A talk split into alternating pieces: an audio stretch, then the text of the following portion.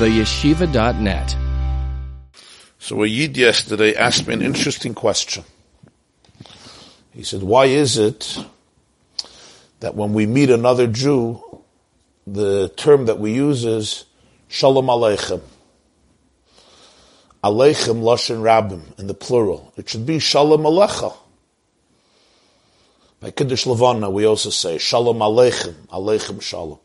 Shalom Alecha, not Shalom Aleichem. In fact, we have an expression in Gemara, Shalom Alecha, Rabbi. We don't say Shalom Aleichem. Aleichem is plural. Peace unto you, many people. When you're speaking to a group, you say Shalom Aleichem. Speaking to one person, you say Shalom Alecha. It's interesting, Taka, that in Tur and Shulchan Aruch, the Lashon is Shalom Alecha from Masechta Seifrim. And yet, the Nusach Harizal and most Sidurim is Shalom Aleichem.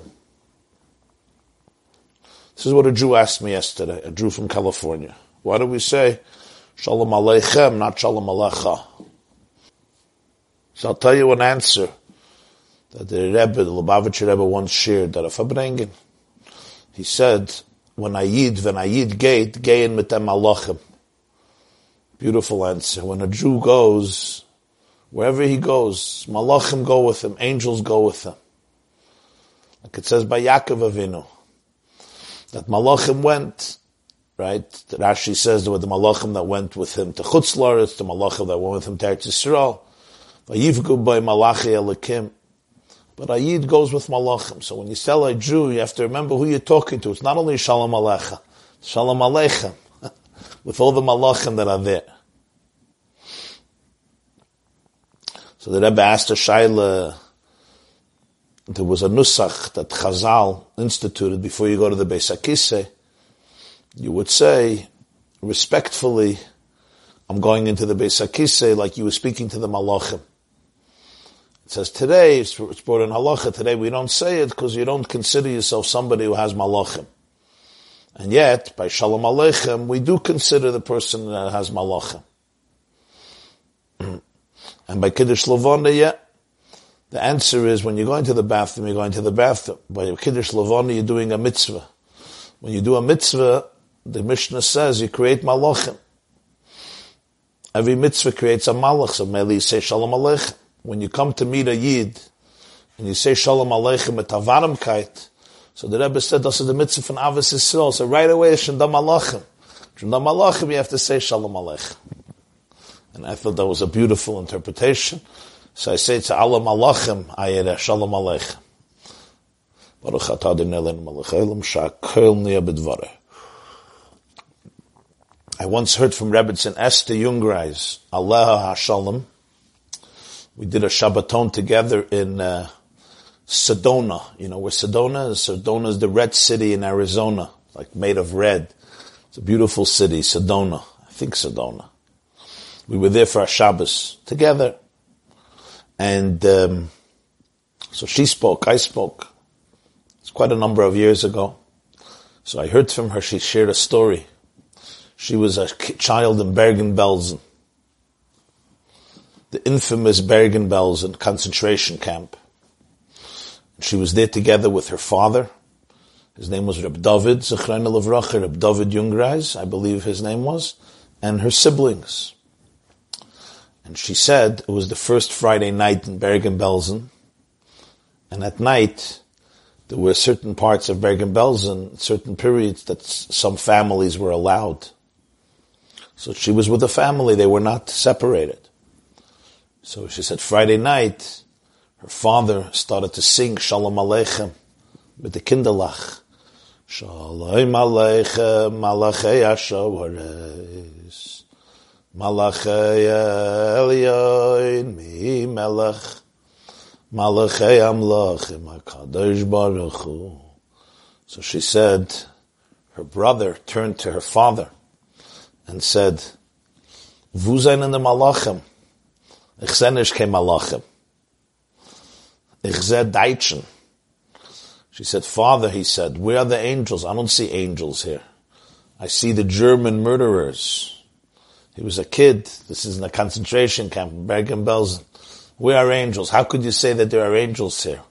we're in, we're in a concentration camp by the, of the Nazis. She said, my father looked at my boy and he said, meine teire kinderlach, ihr seid. You are the angels.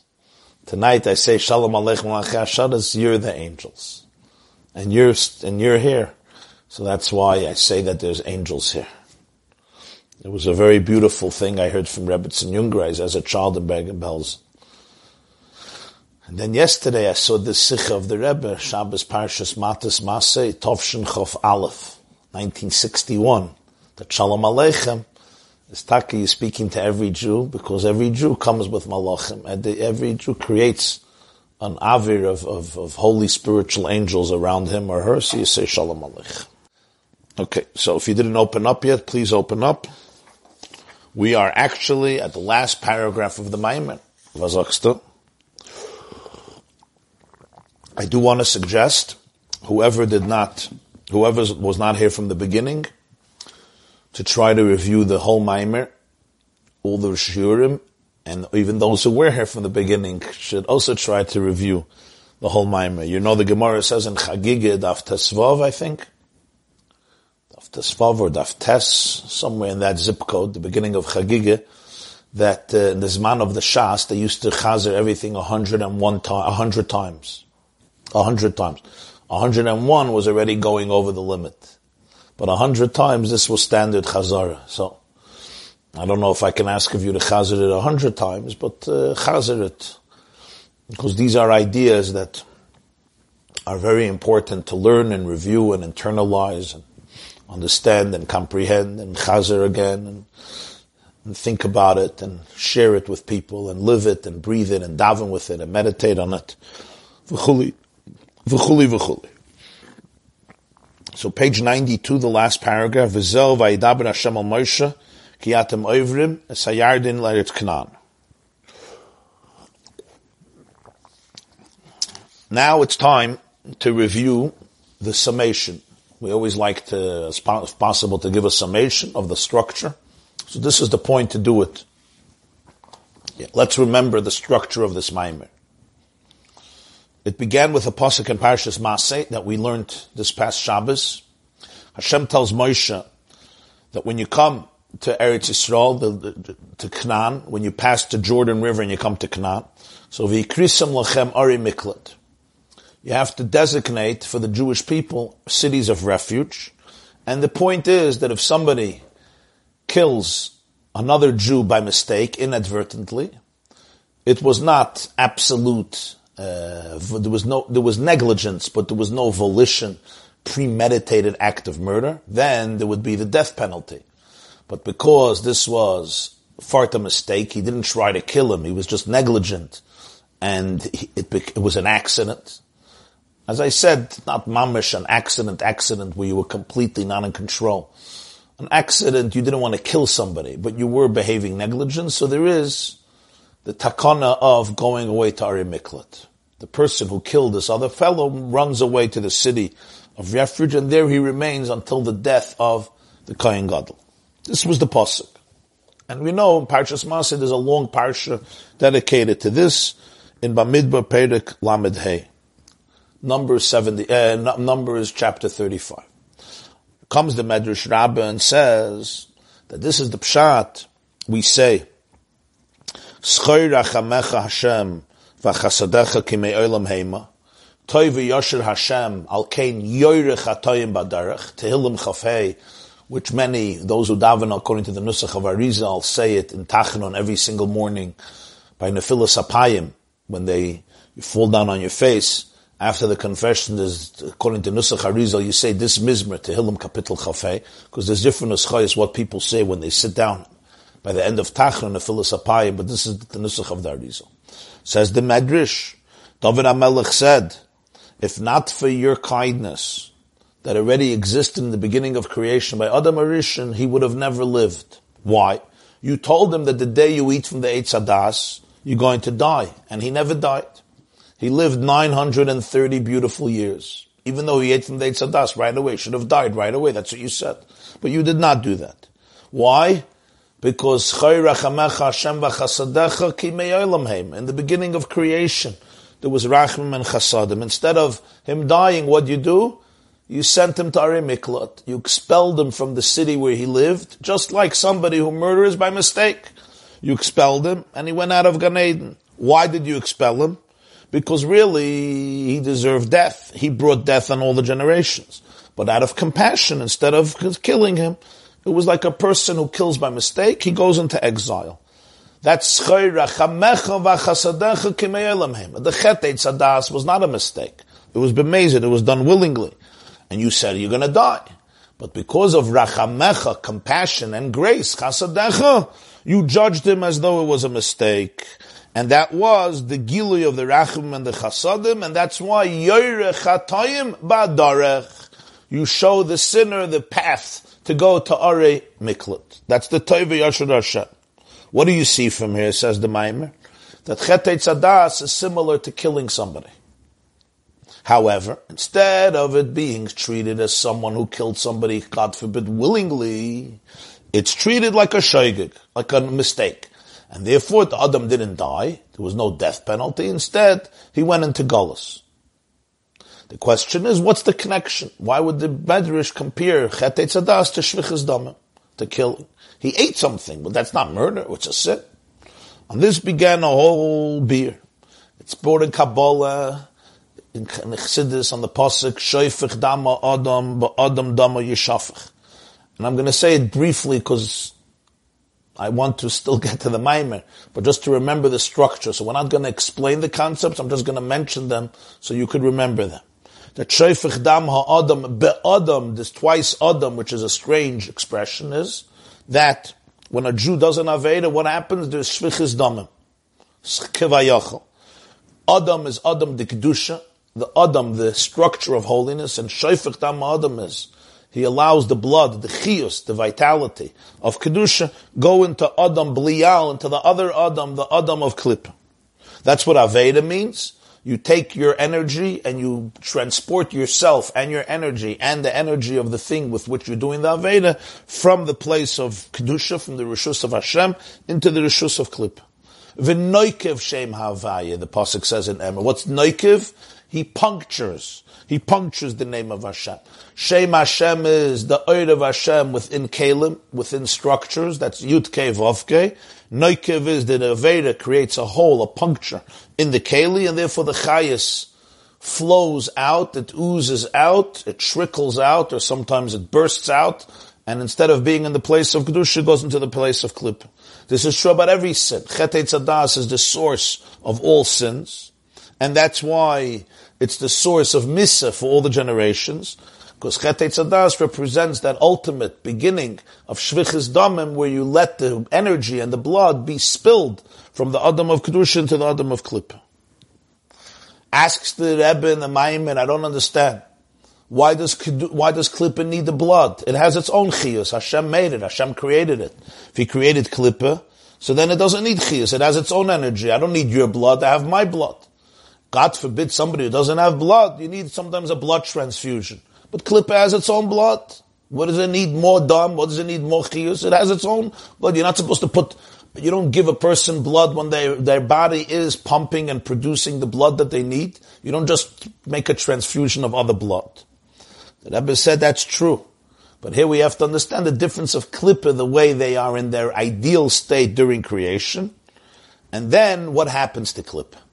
Klippa in tzat creation is not bad. It's like the shell of a fruit. The shell of a fruit doesn't oppose the fruit, doesn't even want to eclipse the fruit. On the contrary, it's trying to help the fruit grow. The klippa of a fruit is a good thing. It's the husk that allows the fruit to mature, and then it could be discarded. What is this in Avodah? In Avodah is that in order for a person to get into Avodah Hashem, you need yeshus. You need the shminis shebeshminis. Because one of the greatest obstacles to Avodah Hashem is the Yetzer Hara tells you, you're a nobody. You're a shmate. You're a loser. You're insignificant. You're valueless. God doesn't want you. God doesn't need you. Anybody was on yesterday with my Zoom with Lakewood? We had a Zoom uh, uh, Farbrengen with Lakewood. We had around 1,700 people, Kanai and Hara, asking questions for a few hours. So one of the people asked a question. She said, It's been a while. I haven't spoken to Hashem. I made a lot of mistakes. Do you think he would ever want to talk to, me, want to hear from me again, or should I just cut the relationship? This was a classic example. She was saying, I feel so guilty, I'm so horrible, he's probably angry at me, he doesn't want to hear me. So the Yetzer Hara says, me, this is mamash the question. I gave her this answer, but this was the question she asked. People were asking live questions, very, very intimate, personal questions. We'll post it, Neder, on the website today or tomorrow. So you could watch it. It was, it was powerful, very powerful people's questions. So, the Yitzhak, me ani man, ich bin a garnished, I'm a nobody, I'm worthless. You're gonna come serve Hashem. You know what serving Hashem means? Serving Hashem means you're actually doing something for Hashem. Avoid tzerich gavoya, like the Mekabalim say, va'ata yigdal makayach adna. You, you do something kavayachal for the Rebbeinu Shalom. Verbistu. Who are you? Especially when you know your history and you know your trauma and you know your mistakes. What's the answer to this? The answer to this, if you start arguing with the Yetzer Hara, no, I am somebody, and he'll prove to you that you're nobody. He'll, he's better at this.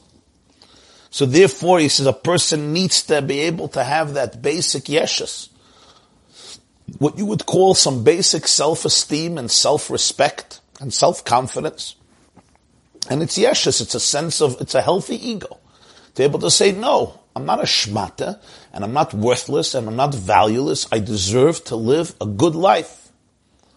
You have to be able to say that. That's what the Maimah says. I deserve to live a good life. I'm not going to sell, uh, uh, settle for second tier, for third tier, for fourth tier. I don't want to live in steerage, you know, in, in the in the big boats, in the big ships, the Titanic, and other, cru- hopefully other cruises which are. There's different chambers where you compartments. You have the first class, you have second class, then you have you know steerage. I don't want to live in steerage my whole life in the cellar. I don't deserve it. It's says, of course you deserve it. That's where you should be. That mi ani yomani could become the greatest obstacle to avodas Hashem. What do you need? You need abyssal yeshes. You need a little healthy arrogance. This is when arrogance is good for you. This is not arrogance in terms of narcissism and pompousness. You become a, an egotistical uh, maniac. This is an arrogance that fuels Avodah Hashem. This is klippa. Why is it klippa? Because it's not kedusha itself. Kedusha itself is bittel, einaid muvada. You're completely aligned. But at the beginning of Avodah, the fruit will never mature if it doesn't have a shell, if it doesn't have a klippa. This klippa is an assistant to the fruit.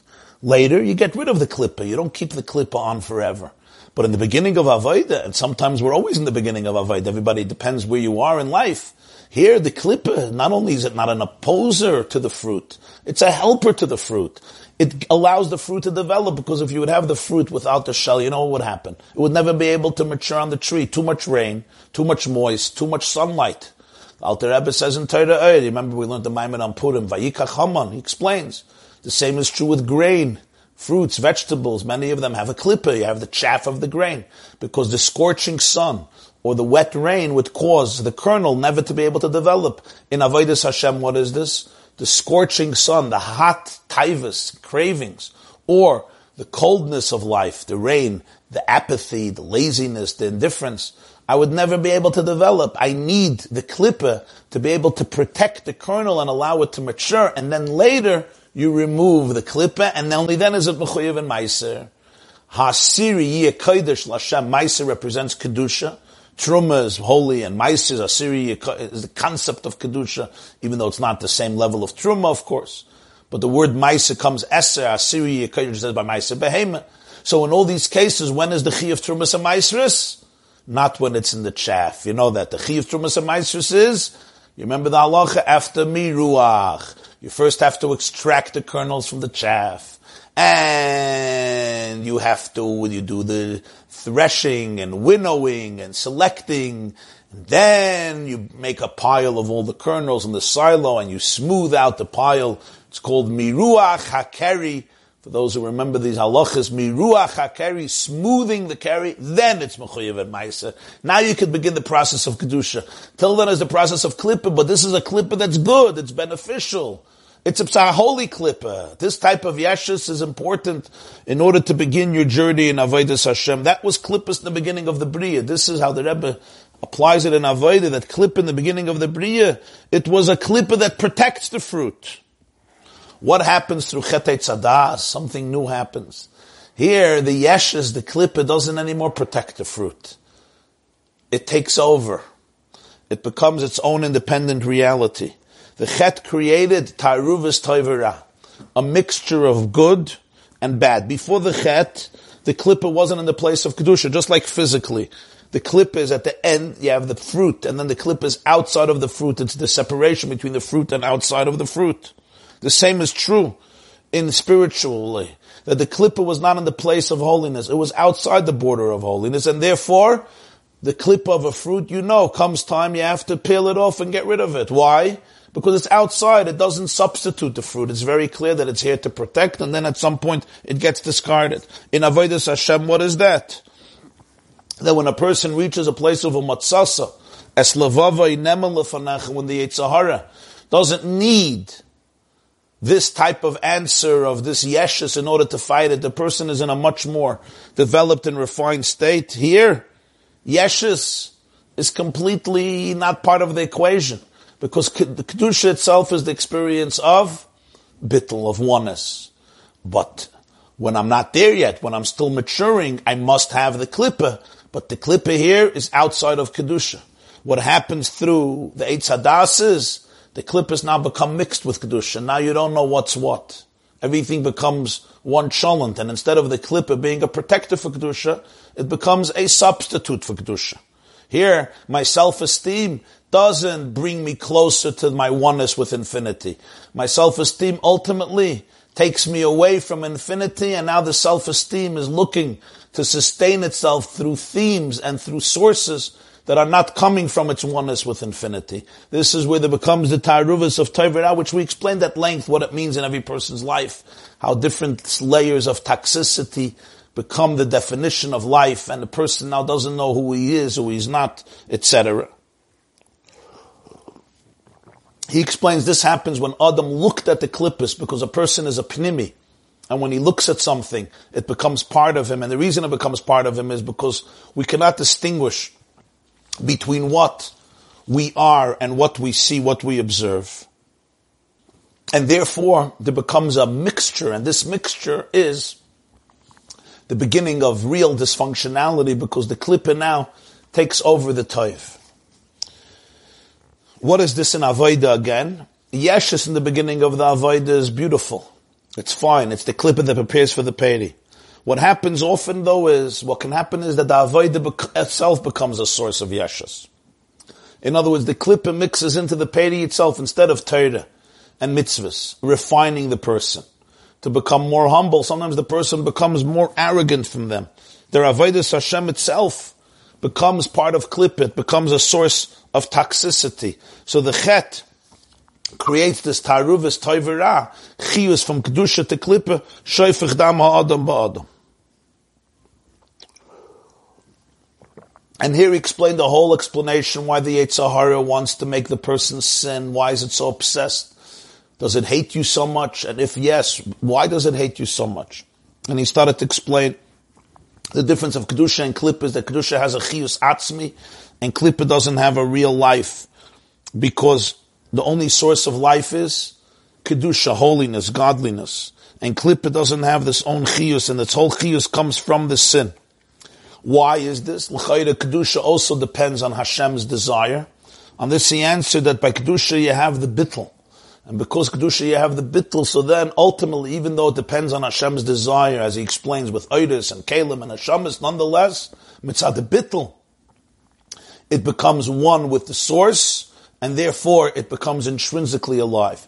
But Klippa doesn't want to have the bittel, and it wants to get chiyus, so therefore it needs the person to sin in order that it should be able to get its chiyus. And here came the whole explanation the difference of a life of kedusha, a life of klippa a life in which you're really alive because you're in touch with the source of life, and a life in which I'm trying to compensate for the fact that I'm not alive through distracting myself and filling my void. And finally, he explains the three differences of Kedusha and Klippa in the Shirish, the source of its creation, the creation, and the way it exists. The three differences that we learned in yesterday's shir, and therefore Klippa is so desperate to make the person sin, to be able to feed over the energy, because Klippa at its core lives in a void that is bottomless. It's a bottomless pit. And that has to be filled and filled and filled and filled, and therefore the obsession is endless. When I'm living in a world of Klippa, there's a bottomless pit, pit that can't be filled. I need more entertainment and more entertainment and more distractions and more highs and other distractions, and ultimately, I feel at my core discontentment. You know that feeling? It's very, very painful. It's more pain, it's one of the most painful experiences. You can have a good life and you ate and you slept and you did nice things and you have good blessings, but inside, there's something nagging at the person. There's something is like the, the, the void is at the core. Because that's the space of klippa. The space of klippa is dein lei hanyan lei. You feel the dein lei hanyan lei. You feel that your existence is header. It's made up of absence. It's made up of nothingness. It's made up of this endless void empty space. And the person goes crazy from it.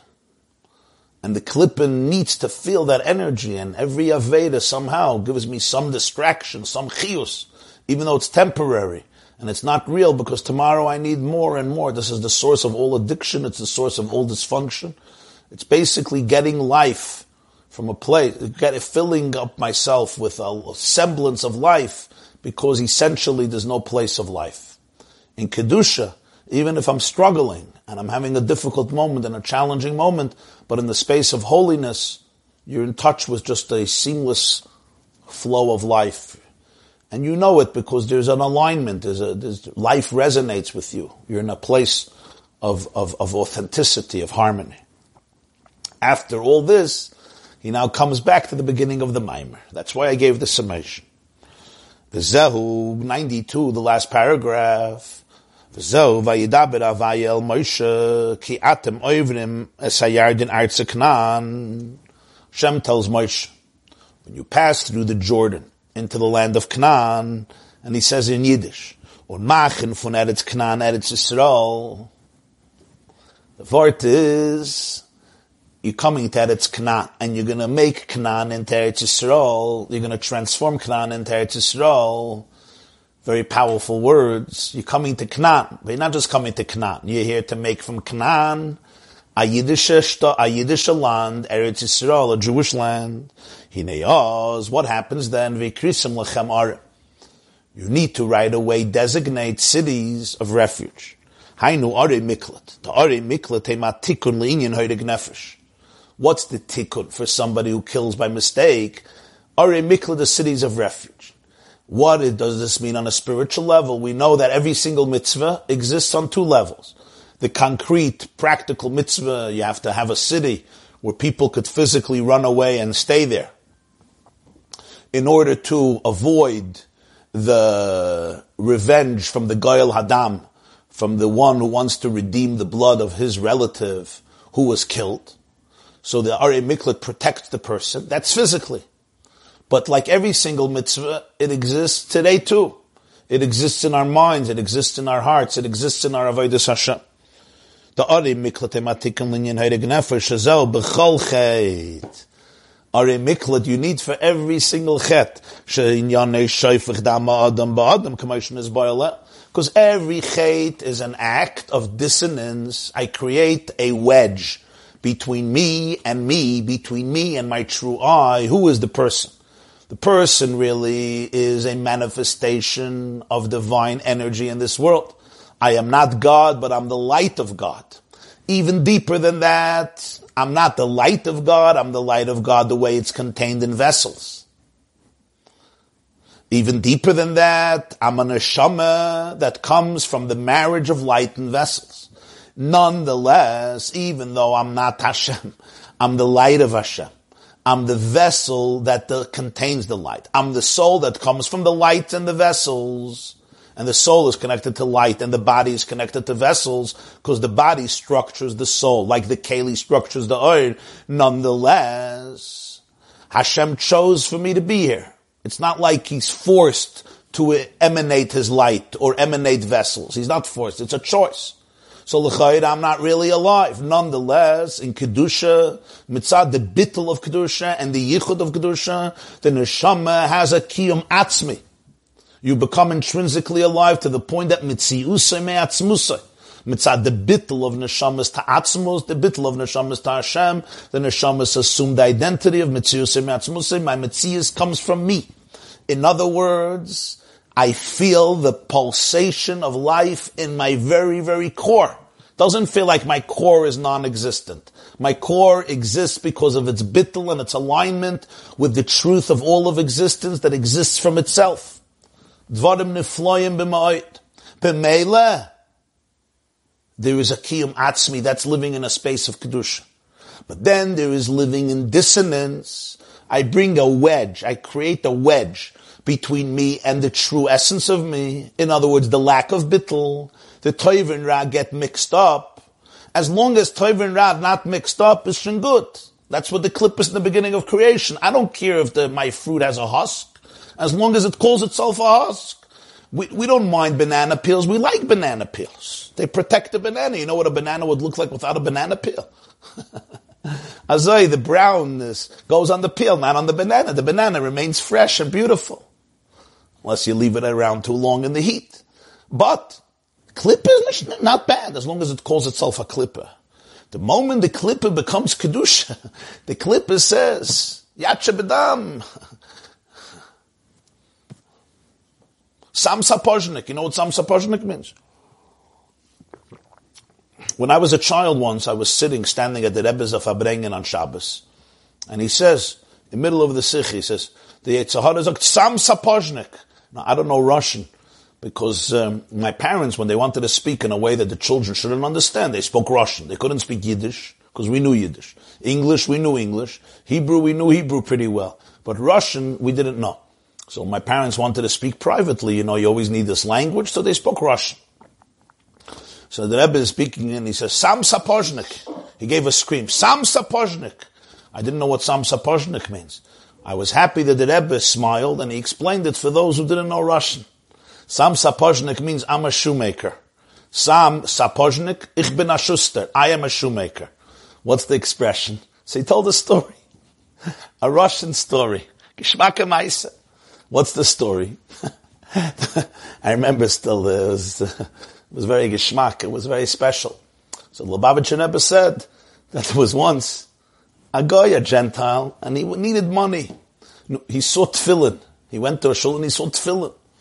And he thought, oh, all the Jews wear this, so this must be an expensive item. He was right. So what did he do? He stole the tefillin.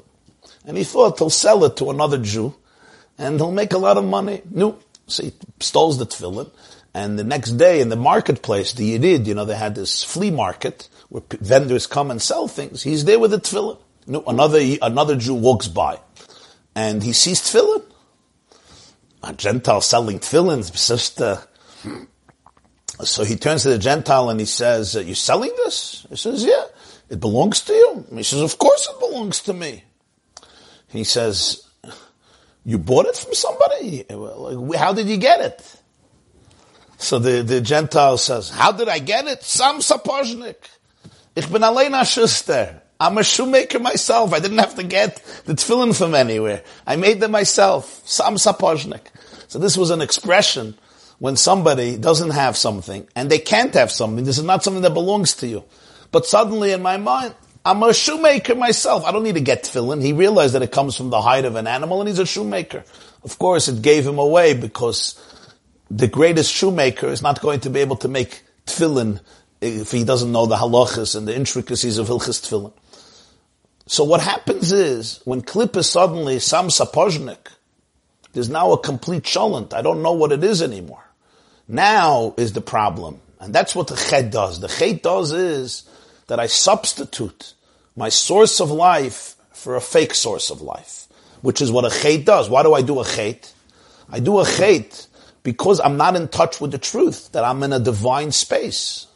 And therefore, Ratzon Hashem is really the truth of reality. That's the Reichkeit in Chassidus. It's not Rotzen Hashem, and you have to understand this well. It's not that Rotzen Hashem is the right thing to do because God is the boss. That's true. it's much deeper than that. Ratzin Hashem is reality. There's no other reality. The whole reality is a manifestation of God's will. Living with Hashem's will means living with reality, living with truth, living with your own reality. What's a chet? I go away from that space. I take my dam and I put the dam and I invest the blood, the energy, into a place that's not reality. It's based on heder. We learned yesterday, remember? It's a mitzias of heder. It's a mitzias of a, of a vacuum. That's what it is. At its core, it's a vacuum, and that's where you're putting the blood in. It doesn't have blood. It doesn't have chius. Klippa doesn't have chius. Its whole chius is that you believe it. That you fall prey to a delusion that addiction or sin is somehow going to glorify you. You take yourself out of the space of reality. That's a very painful place to be in. That's shoifich dama adam. That's shvichis dama. Whose dama you shoifich? Your own dam. You took your own blood, your own divine oxygen, and you shoifich. You stab it, v'noikiv shemavaya. You perforate yourself. And your blood is going to a place that's not Kedusha. So following Ratzin Hashem is not just, you know, Hashem said, I'm the boss. If you do what I want, you're going to get schar. That's true. But it's much deeper than that. Following Ratzin Hashem means being in touch with reality, with the place of reality. Because Ratzin Hashem is the source of all reality. It's even the source of Klippa too. There's no reality outside of it. But as we explained, the Ratzin in Klippa is that it shouldn't be. Hashem doesn't want Klippa. And from there comes Klippa. And Mamela at its core, it doesn't have an existence. Because Hashem doesn't want it. But because He doesn't want it, that's what makes it exist. Because in order not to want something, it has to have a mitzias. its mitzias is something that Hashem doesn't want. So it's a funny thing. It exists, but its existence at its core is made up of an absolute vacuum. This is the, the, the, the, the, the Reichkeit of how you understand clip, the, the, the Nakuda of Klippa, the Shirish of Klippa. It exists so powerfully, and yet it's nothing. It's nothing. It's mamish nothing. It's, it has no substance. You open your eyes and you see, say, gornisht with gornisht. It's like a Ponzi scheme. You remember the Ponzi scheme? $50 billion. What was it? $150 billion. Who's counting? It's a Ponzi scheme. The scheme could involve millions of people and everybody invests millions of dollars and it's a gornisht with gornisht. There's nothing there. It's an inflated balloon, and one needle comes and ruptures it, and it's all over. Why? There's, it's nothing. Why is it nothing? Because it could be every, oh, it could be powerful. When I say nothing, I don't mean it's nothing, it doesn't have power. Clip has a lot of power, but in its essence, it's nothing. And that's why it doesn't give you anything. It gives you things only in a transient level. So when Toiv and Ra are not mixed is fine. Klippa could actually be a very big assistant. Let's explain this for a moment in our life. We live in a time today. This is a, this is a heavy a heavy issue. I'm not going to elaborate so much because I want to get to the point, but I'm just going to say a vart. It was in the last years, 1990, 1991, of the Rebbe, he started to say Isis that he didn't say before. That Nistaima Avodah Sabirurim. That Avodah of Birurim has reached an end. And this was very shocking because the whole avodah of Yiddishkeit is berurim. It's time avodah berurim. And till today, I think about this often, what it means. It's time Staim avodah berurim. And perhaps one of the explanation, explanations is what is birur? Birur is everything is mixed, and you have to separate. Birur. There comes a time in life when the Torah and the Ra are not so mixed; they're much more separated. What's the avodah then? To identify what it is and therefore to choose where you want to go. And then everything changes. Not because you have no ra, but because you can identify. And today we're seeing a situation, I'm seeing at least, I think for many of us and many people, a lot of things that were hidden are coming to the surface, especially among the youth. A lot of stuff that were hidden in families for generations. Intergenerational trauma intergenerational anxiety, intergenerational repressed negative energy, maybe from generations, and it was always buried. It's coming up to the fore, it's coming up to the surface. And everybody's dealing with a lot of stuff. On the outside, things could be comfortable. I mean, I know quarantine and corona and all those issues, but relatively speaking, a lot of people, uh, their lives are not shaken up physically to the core of, of chachs v'shalom like a generation or two ago, how you see what happened then. But emotionally, there's a lot of agony and turmoil. So you could look at it in a very negative way, in a very pessimistic way. Or you could say this is part of Nistaim Avodah Sabirunim. Nistaim Avodah Sabirunim, all the Ra has to come to the surface. You know why? So you can get rid of it. That's the, that's today what's happening. Everybody is seeing that things are swimming up to the surface. Dysfunctionality in families and marriages, relationships with children. What happens is our children are teaching us what we have to work on because they are bringing out things within our own lives, our own marriages, our own homes. And when it comes to the fore, instead of getting depressed and angry, this is an opportunity for you to be able to put Klippa in its proper place where it was before creation. Where was it? It was a protector of the fruit. In other words, it was here to serve you and help you serve Hashem. That's the real function of Klippa. Which means, any form of toxicity that comes up is here to teach me who I am, help me become more aware of my struggles, my trauma, my skeletons, what I have to work on, and help me become closer to my source of infinity. That's where Klippa becomes a beautiful facilitator of Kedusha. It's not an enemy anymore. Why? Because it's not mixed in. There's no cholent. Klippa doesn't become Kedusha and Kedusha doesn't become Klippa. You don't take toxicity and worship it. I don't mind that I have toxicity as long as I know that it's toxic. As long as I know, as long as it's not a clip anymore, meaning as long as it's not covering up its toxicity, as long as I can say, this is toxic. It's clipper. It's a clipper. It's blocking me from experiencing my life. And you know why it's here? It's also here for a purpose. Clip is also here for a purpose. It's here to ultimately help me access my fruit. It's here to ultimately protect my fruit. It's here to teach me who I am. It's an alarm clock sounding the alarm to help me get closer to my own emes. All clip is that. Then we're good. Then we're good. That's the clip in the beginning of the Bria. Chetei tzadas is shvichis damim.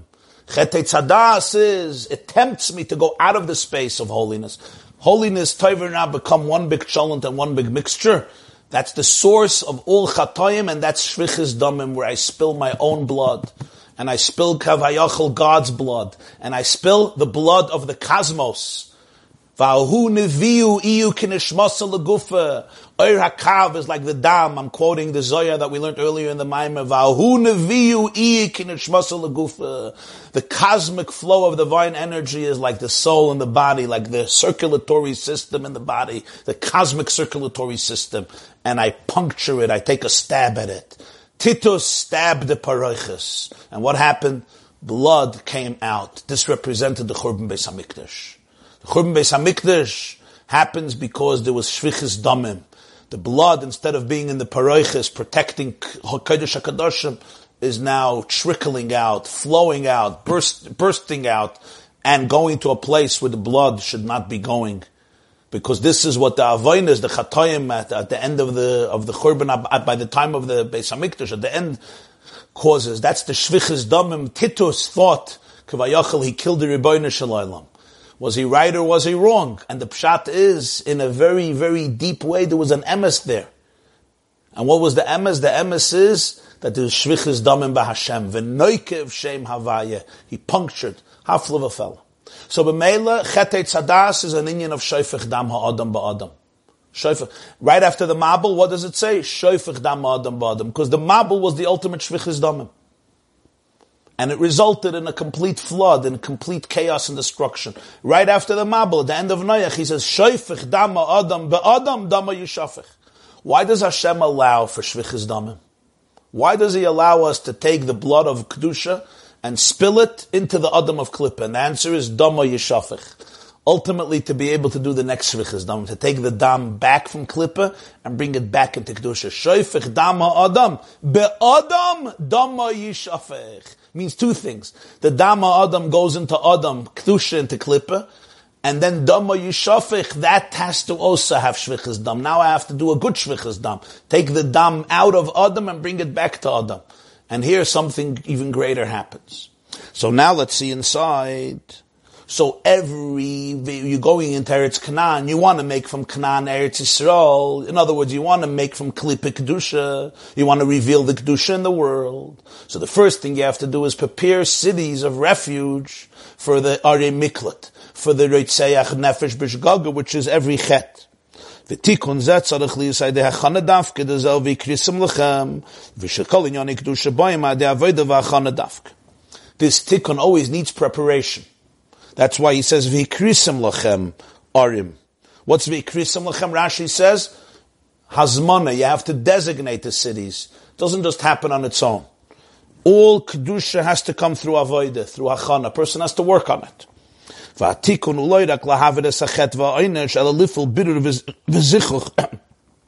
Bepnimius dafke. Shazau inyan miklat loshen klito pnimius.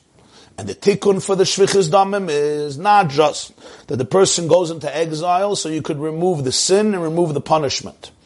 Something that's called miklat. The word miklat means like a miklat. What's miklat? Today in Hebrew, a shelter, a place of protection. Are are miklat koltin. It's, it's a place of kalita. It absorbs the victim or it absorbs, absorbs the potential victim and protects them. Today they have shelters for women, chas v'shalom, who are in um, abusive homes, abusive marriages. Called a miklat, like homeless shelters. These called shelters, they protect you. The word miklat actually means absorbing something. What is that? Kailat. You say, you're. Kailat means you absorb it, because these shelters absorb you. Are miklat absorbs the killer the one who killed by mistake. But what does this mean in Avodah Hashem? It means something can be part of your life, but you don't absorb it. And then there is Are Mikla. This is a place where you have to be koilet. It's not just enough to get rid of the sin and get rid of the punishment.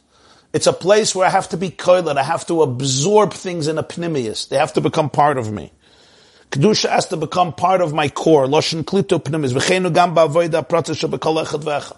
This is true in every person's avoid individually. The Gemara tells us in Mesichus Mak, Mesechta Makas Daf Yud, as he says in footnote 55, divrei teire kultin. Torah is called the Ari Miklat of the Jewish people because the words of Torah are a refuge. They contain you, they absorb you, they protect you. A Jew who lives in the world of Torah is in the Ari Miklat, the Goyal Adam, the Gemara says, Goyal Adam Yetzer Hara can't kill you. He wants to kill you. He wants your blood. Since you spilled his brother's blood, he wants your blood. What's Pshat in Avodah Hashem? Since I did a chet, which means I was involved with Shvichis Damim, so now what happens? My blood is spilled. So I'm now subjected and vulnerable to die spiritually. You see the vart. It's mid connected mid. In other words, since I did shvichis damim, so therefore my blood is open. It's vulnerable. There's no brakes on it, nothing protecting it. So the Yetzer Hara comes and takes my blood. So the mitzvah of shvich of Ari Miklat is unbelievably parallel to the spiritual concept. When a Jew does an Aveda, what happens? He murdered somebody. Who did he murder? V'noikav Shem Havaya. He punctured the name of Hashem. He punctured the world. He punctured himself. All the dam now, or a lot of the dam is bursting out, and now it goes to Klippa. So what happens? Ein loidam. The expression in, in, in the pasuk is ein loidam. He doesn't have blood. What's when he doesn't have blood? He killed somebody else. By killing somebody else, he killed himself. I don't mean physically here. We're talking about the spiritual concept of killing. In other words, his own blood goes out, and it's also very practical. When somebody takes somebody else's life, even if it was by mistake, they don't have a life. Could they have a life? Can somebody really live with the fact that they took somebody else's life? This is not a life. Ain't like loidam. This person doesn't have blood the shvichis damim that they did of killing somebody, which every aveda shvichis damim means the person doesn't have dam. So what happens? The goyal adam comes and spills the blood, which doesn't exist because there's no blood. What's the are miklat? The are miklat is the place where you have dam. The are miklat, you get your dam. If you go out of the are miklat, oh, you're very vulnerable. Ain't like dam. So the Gemara says divrei Torah kelton. What, what's the diuk of Torah? The kiyum ha-mitzvahs, av sheyesh begamkin atzala, sha-mitzvahs gamkin meginim lefisha mikol makoim, levad zay shu lefisha belvad, hine oid zay shu bederech makif.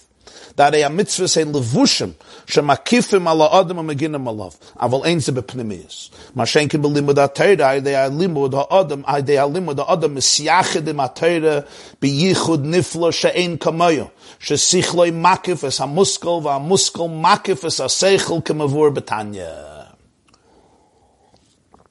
the Gemara says divrei Torah keltim because there's a difference between mitzvahs and Torah. Mitzvahs also protect a person from the Yetzer Hara.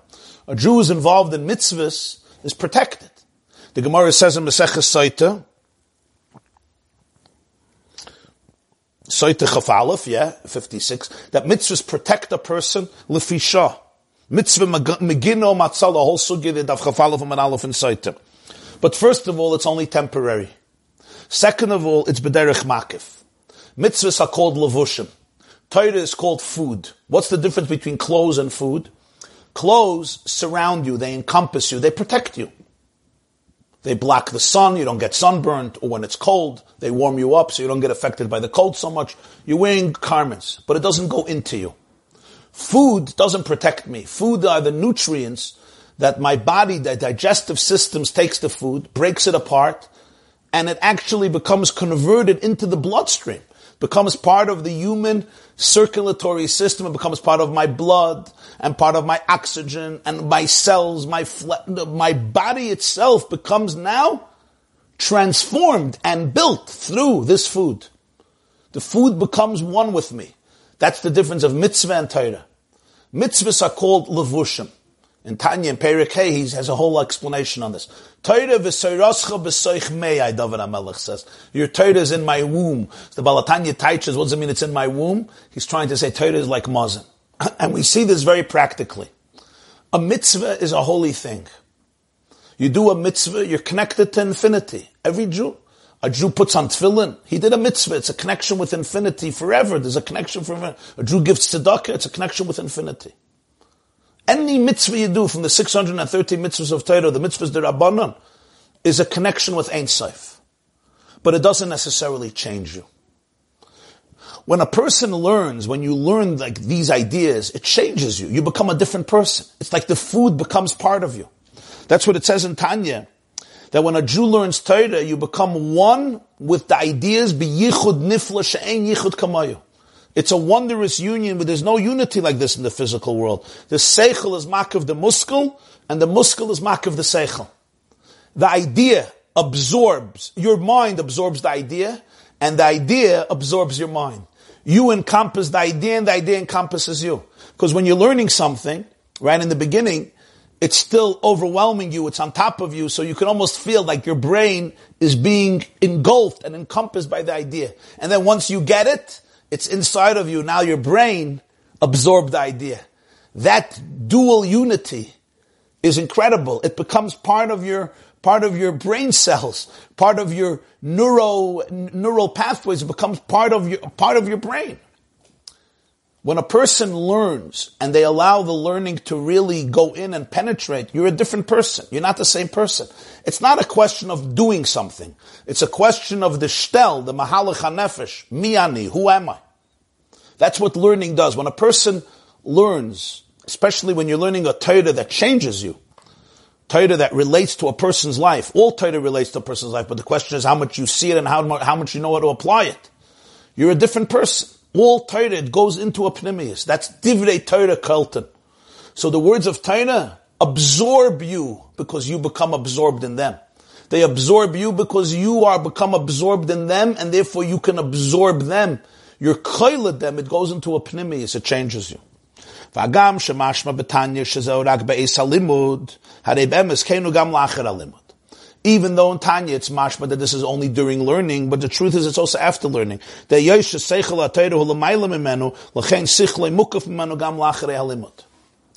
Tanya it's explained that in learning there's different stages. That's the mashmos, that's the way it, it seems from Tanya. When you start learning something, you're still struggling with it. So the muskel encompasses you. Your seichel is inside the muskel. You're learning a blood Gemara, it's like your brain is inside the Gemara because you're trying to figure it out. The Gemara overwhelms you, it encompasses you. After you learned it and you understand it, now it's inside of you. It's like food. In the beginning of the eating, you know, I'm in the food. And then later the food becomes part of me. When I finish eating, now it's digested, it becomes part of me. Same with Torah. When I'm learning, my seichel is enclosed in the muskel, my brain in the idea. After the learning, if it's successful, and I got it, I got it. So it's inside of me. Emes. But the Rebbe says, but since it's seichel of Torah, there's something that always remains above. There's more, there's more, there's more. There's something you don't understand. So therefore, even after the learning, your seichel is still being encompassed by the idea. Not only in the middle of the learning, even after learning. Because if it's real Torah, you came and you got in touch with infinity. Whenever you get in touch with infinity, there's always something you didn't get. If there's always something you didn't get, it's never completely inside of you. It's inside of you and it's also above you. It's, it hovers above you. V'zu mailas ha al ha-mitzvahs. Mitzvahs hein levushim. Mitzvahs are divine garments. It's like I'm dressed up with the divine energy. Mashenkin ha-Torah, milvad ha-yoyse levush, el ha-nefesh igam b'chinas mazin. Torah has both qualities. On one hand, it's a levush. It hovers over you, like we said, the idea encompasses your mind, but it's also mazin. It becomes food, nutrition, spiritual nutrition that enters into you and it changes you as a person because the food that we eat makes us or breaks us. Everybody knows the impact of the food on our moods and our, on our composition, on our temperament, on our functionality, on our energy level. We all know there's certain things, I know certain things I eat, and 20 minutes later I stop functioning uh, on an optimal level. I start functioning in a very, in a, on a very primitive level. It's all because the food, it's not so problematic, it's not so deep. Uh, once it happens, we start blaming it on existential uh, angst because we think we're sophisticated. But it's really, it's the potato chips, it's the carbs, it's the sugar, it's, it's not so complicated. Because food makes you or breaks you. That's physically. And the same is true with Torah. Torah is that Muslim.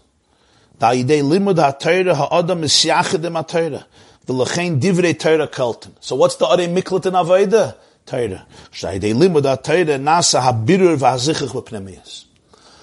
The antidote to shvichis domim is you have to go to the Arei Miklat. What's the Arei Miklat? Not just enough you run away somewhere. You have to go into the city. The city absorbs you. You have to go into a pnimius, with a pnimius into Ein Sof. It's not enough. I need a tikkun because I killed somebody. No. Your whole life has to change. Where does it change? It's the only mitzvah you have to move into a new city. What's the difference? There's a concept, I stay in my own home, and in my own home I do good things. That's not Ade Miklat. Ade Miklat, I have to go into a city and stay there. When you go into a city, which part of you is in the city? All of you. When I'm living in my own home and I'm doing things, so my relationship with those things that I'm doing is those things that I'm doing. But my essence is not necessarily changed. Ari Miklat, I'm not there anymore. I'm in a new place. Which part of me is in a new place? All of me. It's a change of environment. It's a change of scenery. My identity is relocated from one place to another place. What's the tikkun for shvichas damim? What's the tikkun for chetei tzadas? What's the tikkun? Not just enough I do nice things. Ari miklat. I have to be in a new space. I have to go into a new space. My essence. What? That's why it's divrei Torah a person learns, you learn Torah, you learn Torah in a pnimius, it changes you. You go into a new location, you're in a new space. You see practically people who learn Chassidus, Lamashal, we're learning Chassidus. You learn it consistently, you learn it again, you chaza, you think about it. You become a different person. You're not the same person. You're, you're a changed person. Why? You're living in a miklat. It's not pshat you did a, you have another shear in your life. No, that's not what we're talking about. Not about another shear. We're talking about Zosveren Ananda Mensch. You should move into a new space, the divine space, the space of Are Miklat, the place where you're sheltered, you're protected. And which part of you? All of you, your pnimius has to be there, not just your chitzonius, your outside. When I do a mitzvah, my hand is doing something holy. It's gewaldic. I just have ein soif that dressed me up like a lavush. Torah transforms you. You become a different person. You, you're living in a new city. That's the Are Miklat. And that's Divrei Torah called, and this is the uniqueness of learning Dafka, because when a person learns, they understand, they internalize, it becomes part of who you are, it becomes part of your hashkafas oilam. The way you look at the world today is not the way you looked at the world yesterday. The way you look at your children today is not like you looked yesterday. The way you look at your marriage, at your job, at your business, at your relationship with yourself and others, it's a different hashkafa. You become a different type of person. It's supposed to change you as a person. If it doesn't change you as a person, it's not divrei Torah. Divrei Torah changes you as a person. If it doesn't change you as a person, if it doesn't challenge you to go into a new place, then I was not typhus, the pnimius of it. It's like I ate food and I never digested it. I threw it up. That's not how you do it. You eat the food and it goes in and it becomes part of you. And then a few hours later, you're actually affected in one way or another, hopefully in a positive way. That's what he says. Shaydei limud ha-Torah nasa ha-birur va-zichich b'pnimiyas. Umizgale inyan dvekus ha-neshama bein saif baruch And what emerges? The punchline. The dvekus of the neshama with Ein Saif. That's the opposite of shvichas damim. Shvichas damim is, I forgot about the dvekus. I don't live in dvekus. Dvekus, the hastachlib dvekus. I don't live in dvekus. What's pshat I don't live in dvekus? What's dvekus? Dvekus means davuk. V'davak be'ishto, you remember in Bereshis? Yazov ishas aviv esemai v'davak be'ishtoi. What does the Gemara say? Be'ishtoi, v'loi be'eshas chaverei. Gemara in Sanhedrin, Nun Ches, I think, Nun Zayin. V'davak be'ishtoi, v'loi be'eshas chaverei. One of the Sheva Mitzvahs B'nai Noyach is v'davak be'ishtoi, v'loi be'eshas chaverei. You have to be doivik in your Isha, not chas v'shalom another Isha.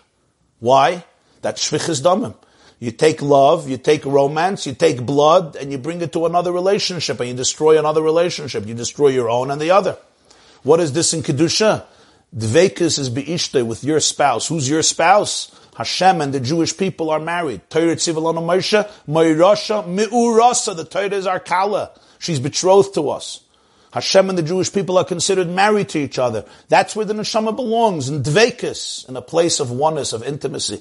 Imagine there's a marriage, you're married to each other, but you're always killing each other, you're always fighting. It's shvichas damim. That's what happens. He's insulting her, she's insulting him, he doesn't trust her, she doesn't trust him. She betrays him, he betrays her. That's not a way to live. That's shvichas damim. What's the avodah? You want to be in a place of. Dvekus on neshama bein soif baruch that's the opposite of shvichas damim. That's where the dam is maintained and retained. And the neshama becomes one. It, it is one. But it lives in this space of oneness. This is what the pasuk says in Parshas Veschanan. Va'atem hadveikim b'Hashem elekeichim da'idei zechayim kulchem ayom. Seems like he's just quoting the pasuk, but he's not. The pasuk says, "Va'atem adveikim b'Hashem elekeichim chayim kulchem ayom." You who are davuk, you're cleaved, you have cleaved to Hashem. Those who are alive today, the Rebbe teaches va'atem adveikim b'Hashem alekechem. Because you have dveikis, therefore chayim kolchem ayayim. Now you could be alive. There's no shvichas damim. Remember, how do you become alive in this world? There's two types of life. There's fake life and there's intrinsic life. How do you have intrinsic life? Through dvekas. When you have dvekas with Ein Soif, and the Ein Soif is a chius atzmi, so you have dvekas, so you become Ein Soif, so you're also alive. Alekechem, that's what allows you to be chayim, kol chamayim, to be truly, truly alive. The opposite of shvichas damim, which allows the blood to be depleted. The person is not alive anymore. The blood leaves him. Ein leidam, hatnish blut. Why? Gave the blood to Klippa. And is not really alive. Klippa is faking it by using your life. So the person is not Chaim anymore because I give it over to Klippa and now I become part of that uh, bankruptcy, that depletion of life. When I go into a place of dvekus, Chayim. Now it ultimately translates in Chayim. You're aligned with the source of life, so you are now fully alive. This concludes the Maimer of Parshas Matas Masei Tovshin Yud Beis. V'ikrisim lachem arim arim mikla tiyena lachem v'nas shomer yitzech makei nefesh b'shgag. I'm going to take some questions. Yeah, thank you. Zev ben Leah should have a refuah shleima. Dr. Zelenko. Somebody brings here in the comments, asks a question. There's a sikha from the Rebbe Rashab. I mentioned it yesterday. I think it's Tafresh Samach Tesem Chastoira. That klippus is the concept of Dein Loi Hanyan Loi. Because from Hashem not wanting something, that creates something. In other words, that's the chiddush here. That klippus are header. Their mitzias is head. In other words, we don't just say Hashem doesn't want it, so it doesn't exist because everything exists because Hashem wants it. No, we're saying something much deeper. If Hashem doesn't want it, that gives it existence. Because the very fact that Hashem is relating to it and saying, I don't want it, so that means there's something he doesn't want. So that's the mitzias of Klippa. But because its whole mitzias is that he doesn't want it, so therefore it's called a mitzias of heder a mitzias of absence. It's a very, very subtle idea. It's a very, uh, it's a very, very subtle idea. It's a very deep idea. And the truth is that uh, the ultimate purpose of it is, as you say, to transform it. To transform it. Because since it's a mitzias of heder, it's a mitzias that comes because Hashem doesn't want it.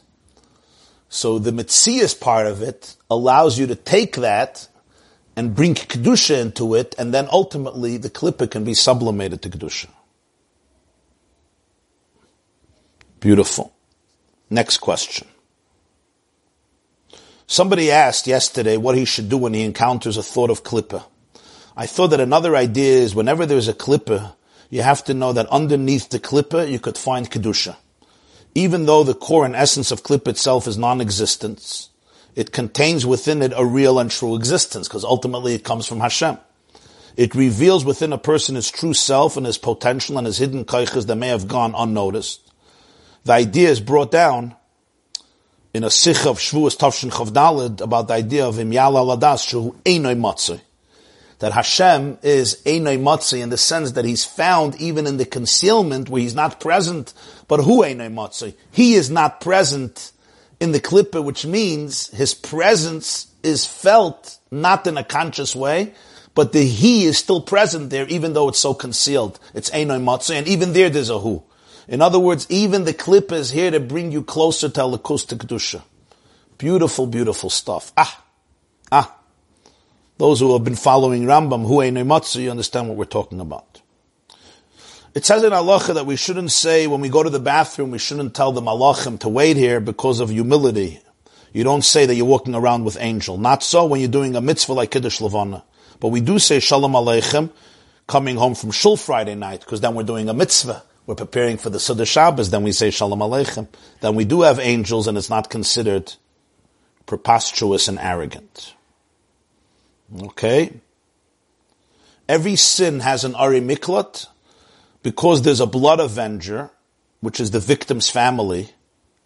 So every sin has an Ari Miklat. But there are sins bin Adam Lamakam. Is Hashem also a blood avenger? He's a victim? The answer is yeah. Whenever we do a sin, we rupture the name of Hashem, and therefore we need the Ari Mikla to protect our own blood. Once the implication is that even an accidental homicide has degree of culpability to some, to some point. It's true. The negligence would not have happened to the accidental murderer unless he somehow deserved it and therefore he had to run to an Arim Miklat. What about those ordered to execute a wrongdoer by command of Besdin after a conviction? No. He's an agent of the court. No, that's very different. You said that running to Torah learning after a sin is called Ari Miklat. I know that the Mishnah says, the Rambam brings, that if a student goes to a Miklat, you have to send the Rebbe into exile. Talmud Shagala Maglin Rabbi Imay. So this fits very well, because if Torah is the Ari Miklat, so then you need a Rebbe to teach you Torah. But after the death of the Kohen Gadol, you can come out of the Ari Miklat. That's true. After the death of the Kohen Gadol, now the person is ready to be reabsorbed in the space of the regular day-to-day life, and they don't need the Ari Miklat. That's very true. Okay, next comment. Your learning of this Maimer is absolutely transformative. May this learning be in the merit of healing Yehuda's Bas Elka, my dear wife. Amen. Thank you for changing my life with this Maimer. Next comment, thank you, and Amen. She should have a complete and speedy recovery.